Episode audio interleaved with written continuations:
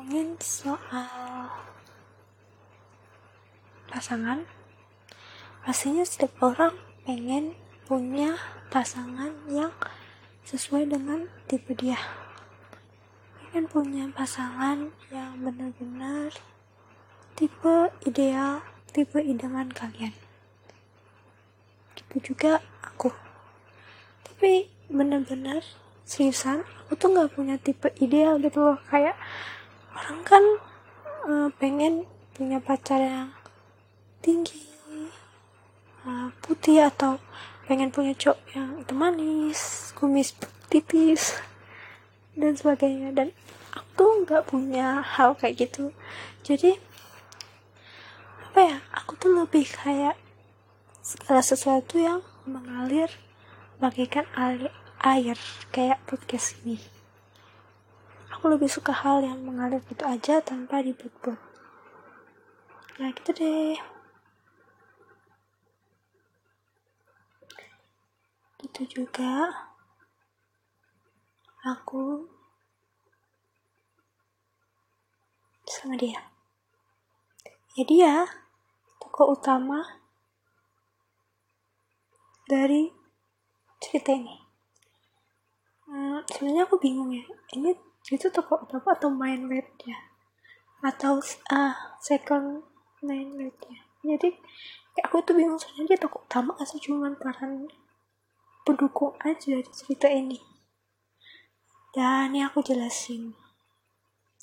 Karena aku orangnya tuh tipe orang yang kalau ya simpel-simpel aja gitu kayak nggak punya tipe idaman. Jadi aku bisa dibilang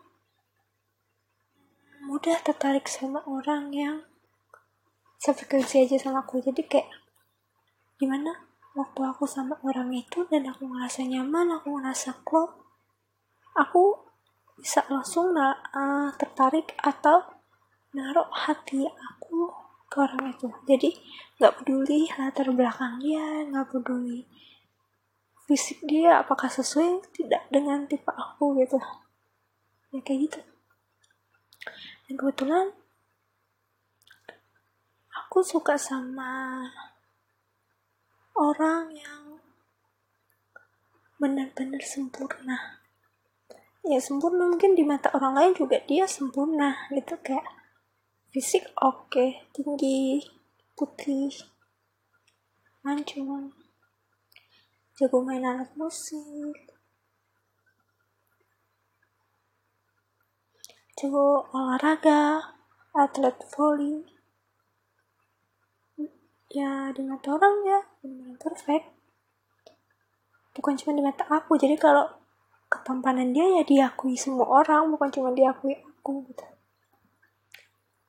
Sama dia si man kita panggil aja dia manusia perfect.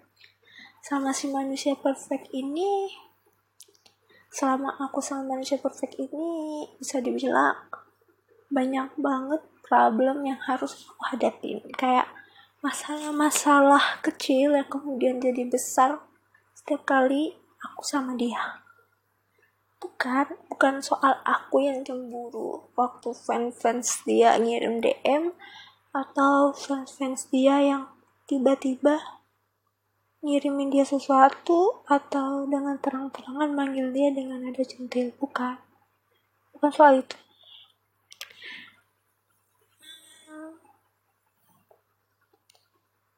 Lebih ke mungkin satu-satunya kekurangan di hubungan aku sama si manusia perfect ini adalah komunikasi. Entah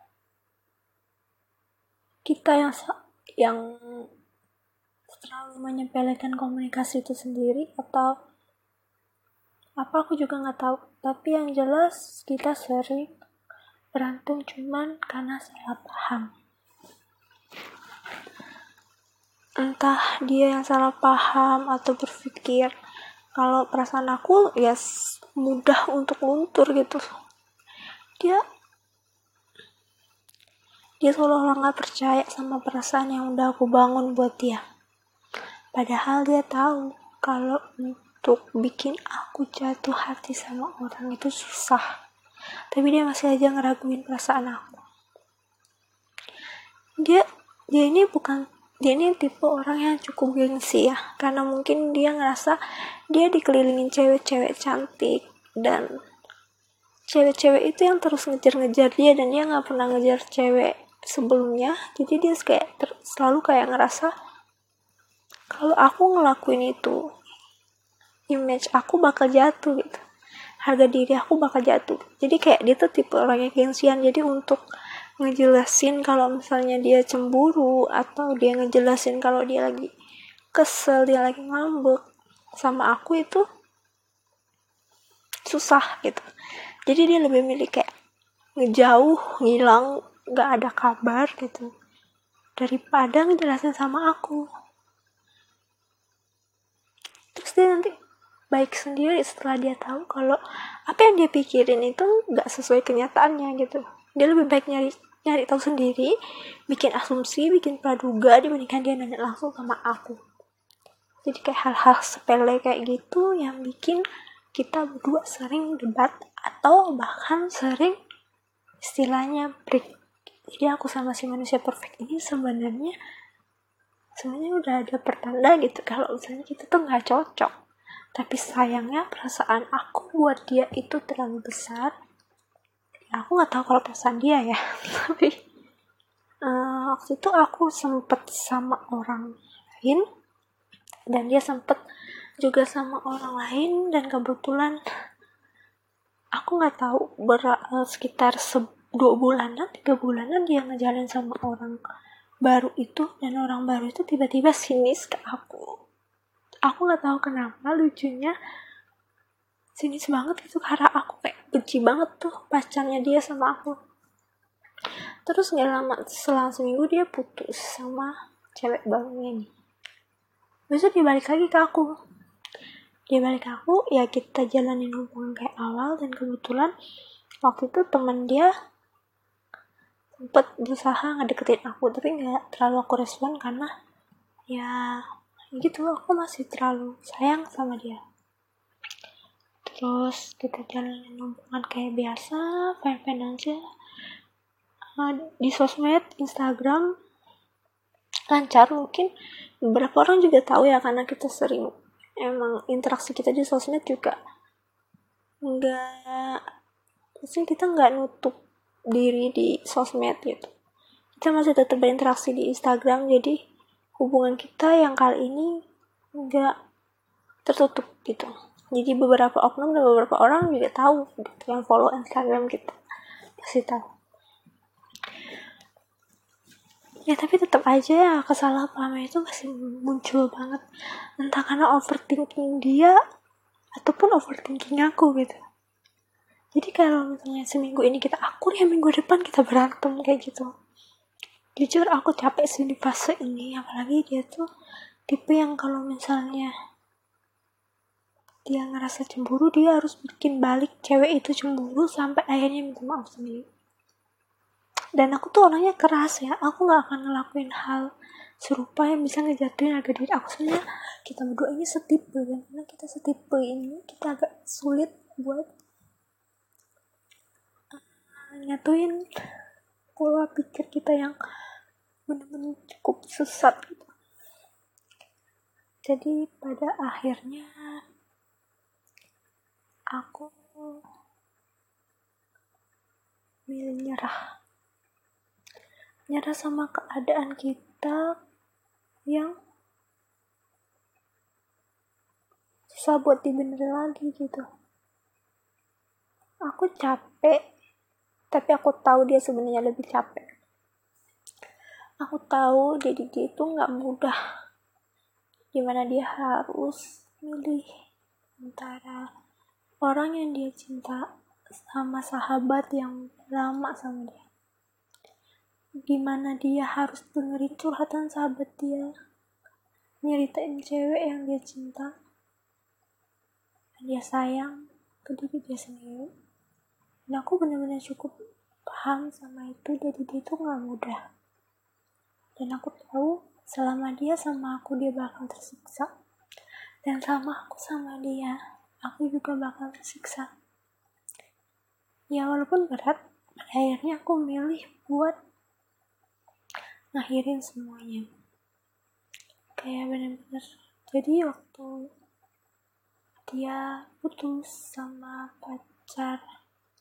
pacarnya yang dua kali dia balikan itu setelah dia berantem sama aku. Waktu itu aku sempet aku nggak bilang langsung ke orangnya aku bilang sama temennya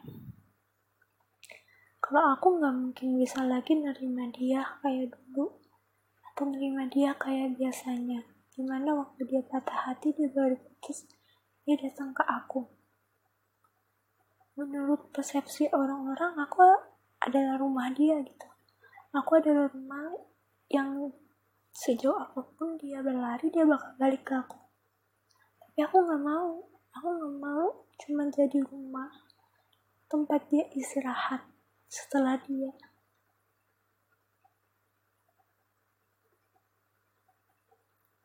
Setelah hilang. Setelah kelelahan dia hilang dia malah lanjut lari. Ke tempat-tempat yang memang pengen dia kunjungi. Tempat-tempat indah yang bukan aku. Bukan aku yang dia tuju gitu. Aku nggak mau. Jadi kalimat kamu adalah rumah ternyaman dia itu nggak bikin aku tenang atau apa gitu. Aku malah mikir kita berdua memang terlalu banyak hal yang sama di diri kita. Sampai-sampai kita nggak bisa nyatuin hal yang sama itu. Ya layaknya kutub positif ketemu positif ya tolak menolak kan. Gitu juga aku sama dia dan pada akhirnya aku bilang ke dia aku bilang ke temen dia kalau misalnya aku nggak bisa bareng dia lagi. Walaupun berat aku harus ikhlasin dia. Tapi patah hati terbesar aku waktu aku dengar dia dijodohin sama cewek lain. Dia tunangan sama cewek lain dan harus ngeliat dia bahagia sama cewek lain.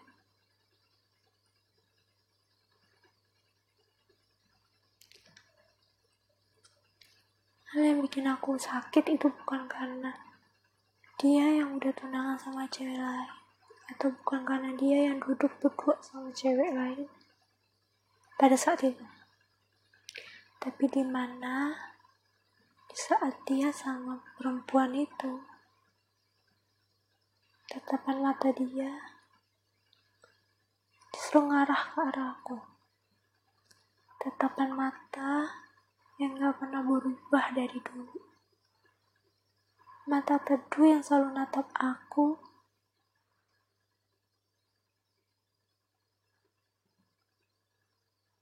Dengan penuh keajaiban.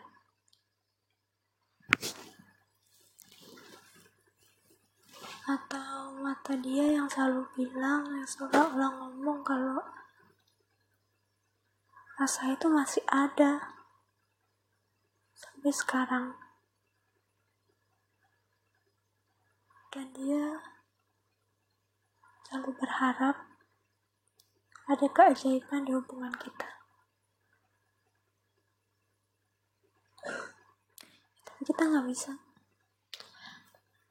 setelah nggak sama dia aku menutup pintu hati aku rapat-rapat. Jauh dari banyak orang yang berusaha ngedeket ke aku.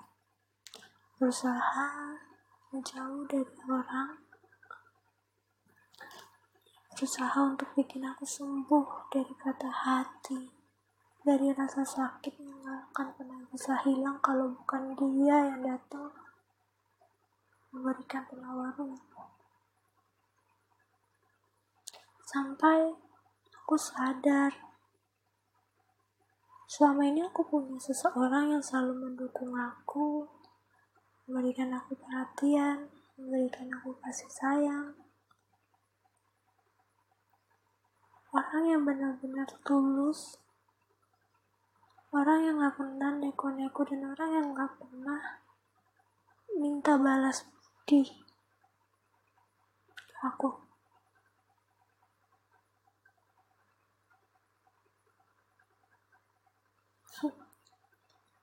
Panggil aja dia kunang-kunang. Kenapa aku bilang dia kunang-kunang? Karena dia tuh kayak kunang-kunang persis tau.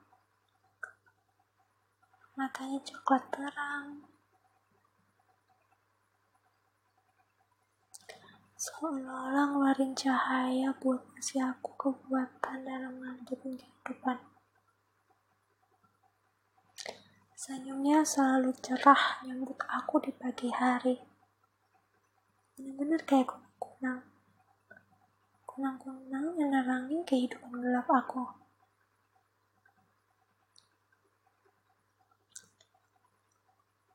Sama kunang-kunang ini, aku ngerasa bahagia. Setidaknya waktu aku sama dia, aku jadi nggak mikir manusia sempurna itu. Hal kecil yang aku lalui sama si kunang-kunang ini selalu berkesan. Dia selalu punya cara sendiri buat bikin aku bahagia, bikin aku ketawa, dengan cara dia yang sederhana. Aku belum bilang kalau aku udah jatuh hati sama dia. Karena aku rasa gak secepat itu buat jatuh hati sama orang baru. Tapi yang jelas, aku udah ngerasa nyaman sama kunang-kunang. Bukan bukan untuk jadiin dia pelampiasan atau pelarian. Tapi karena aku ngerasa setiap kali aku sama dia, ada kehangatan yang dia pancari.